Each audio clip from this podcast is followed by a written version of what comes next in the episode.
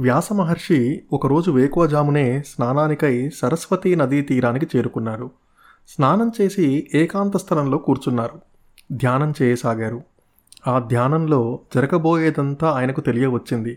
త్వరలోనే కలియుగం రానున్నది.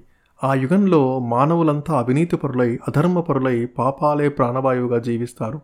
వారి వల్ల లోకం అనేక ఆపదలకు అనర్థాలకు లోను కానున్నది. అంతా తెలుసుకున్న కృష్ణద్వైపాయనుడు మానవ కోటికి మేలు చేయ సంకల్పించాడు. వారికి ధర్మస్వరూపాన్ని తెలియజెప్పాలనుకున్నాడు. అందుకు రాశిలా ఉన్న వేదాన్ని నాలుగు భాగాలు చేశాడు. వాటికి ఋగ్వేదం యజుర్వేదం సామవేదం అథర్వణ వేదం అని పేర్లు పెట్టాడు. అంతటితో ఆగిపోక మానవుల క్షేమం కోరి వర్ణాశ్రమ ధర్మాలను పురాణ ఇతిహాసాలను రచించాడు. వాటిని పంచమ వేదంగా పేర్కొన్నాడు. ఈ పంచమ వేదాన్ని సర్వవ్యాప్తం చేసేందుకు శిష్యులకు బోధించాడు. ఋగ్వేదాన్ని పైలుడికి యజుర్వేదాన్ని జైమునికి సామవేదాన్ని వైశంపాయనుడికి అధర్వణ వేదం సుమంతుడికి సవివరంగా బోధించాడు. పంచమ వేదం పురాణ ఇతిహాసాలను రోమమహర్షునికి చెప్పాడు. వారు వారి శిష్యులకు చెప్పారు ఆ విధంగా వేదాలు శాఖోపశాఖలయ్యాయి. అయితే స్త్రీలు శుద్రులు వేదం చదివే అర్హత లేకపోవడంతో వారిని తరింపజేసేందుకు వేదసారాన్నంతా క్రోడీకరించి సకల ధర్మాలను తెలియచేస్తూ కృష్ణద్వైపాయనుడు మహాభారతం రాశాడు. వేదాలను వేరు చేయడంతో కృష్ణద్వైపాయనుణ్ణి వ్యాసుడు అన్నారు. వేదవ్యాసుడు అని కూడా అతన్ని అంటారు. వేదాలను విభజించిన పురాణ ఇతిహాసాలను విరచించిన వ్యాసుడికి మనశ్శాంతి లేకుండా పోయింది. ఏదో తెలియని దిగులు చింత అతన్ని వేధించసాగాయి. ఆ వేదనతోనే సరస్వతీ నది తీరాన కూర్చున్నాడు. మళ్ళీ ఏమిటిది? ఎందుకీ వ్యధ? ఎలాంటి ఫలితాన్ని ఆశించక లోకక్షేమం కోసం ఎంతో చేస్తున్నానే? దైవపార్తనే ప్రాణంగా జీవిస్తున్నానే తనకెందుకు ఇలా జరుగుతోంది?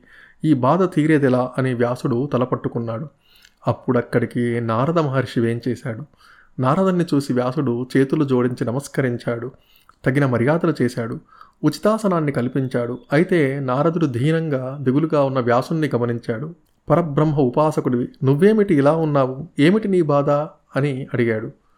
ఏం చెప్పమంటావు మహర్షి? ఎందుకో ఏమిటో నా మనసంతా అల్లకల్లోలంగా ఉంది. తెలియని బాధ పట్టి పీడిస్తోంది. వేదాలను వేరు చేశాను. పురాణ ఇతిహాసాలు రచించాను. పంచమ వేదం మహాభారతం విరసించాను. అయినా ఏదో లోపం వెలితి. మనశ్శాంతి లేదు. త్రిలోక సంచారివి. నీకు తెలియని రహస్యం లేదు. చెప్పు మహర్షి నేను చేసిన తప్పేమైనా ఉందా? ఉంటే చెప్పు క్షమించమని భగవంతుణ్ణి వేడుకుంటాను. లేదంటే మనశ్శాంతి కోసం నేనేం చెయ్యాలో చెప్పు కాస్తంత పుణ్యం కట్టుకో అని ప్రార్థించాడు వ్యాసుడు. సమాధానంగా ముందు సన్నగా నవ్వాడు నారదుడు. ఆ తర్వాత ఇలా అన్నాడు.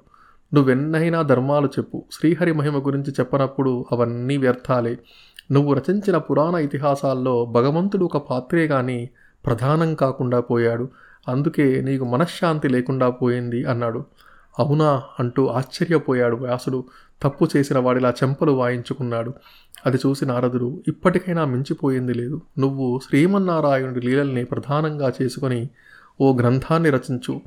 అది లోకంలోని భాగవతోత్తములు. అందరికీ శిరావుధార్యమై భాగవతం పేర ప్రసిద్ధి చెందుతుంది. ఫలితంగా నువ్వు కూడా శ్రీమన్నారాయణుడికి దగ్గరవుతావు అన్నాడు.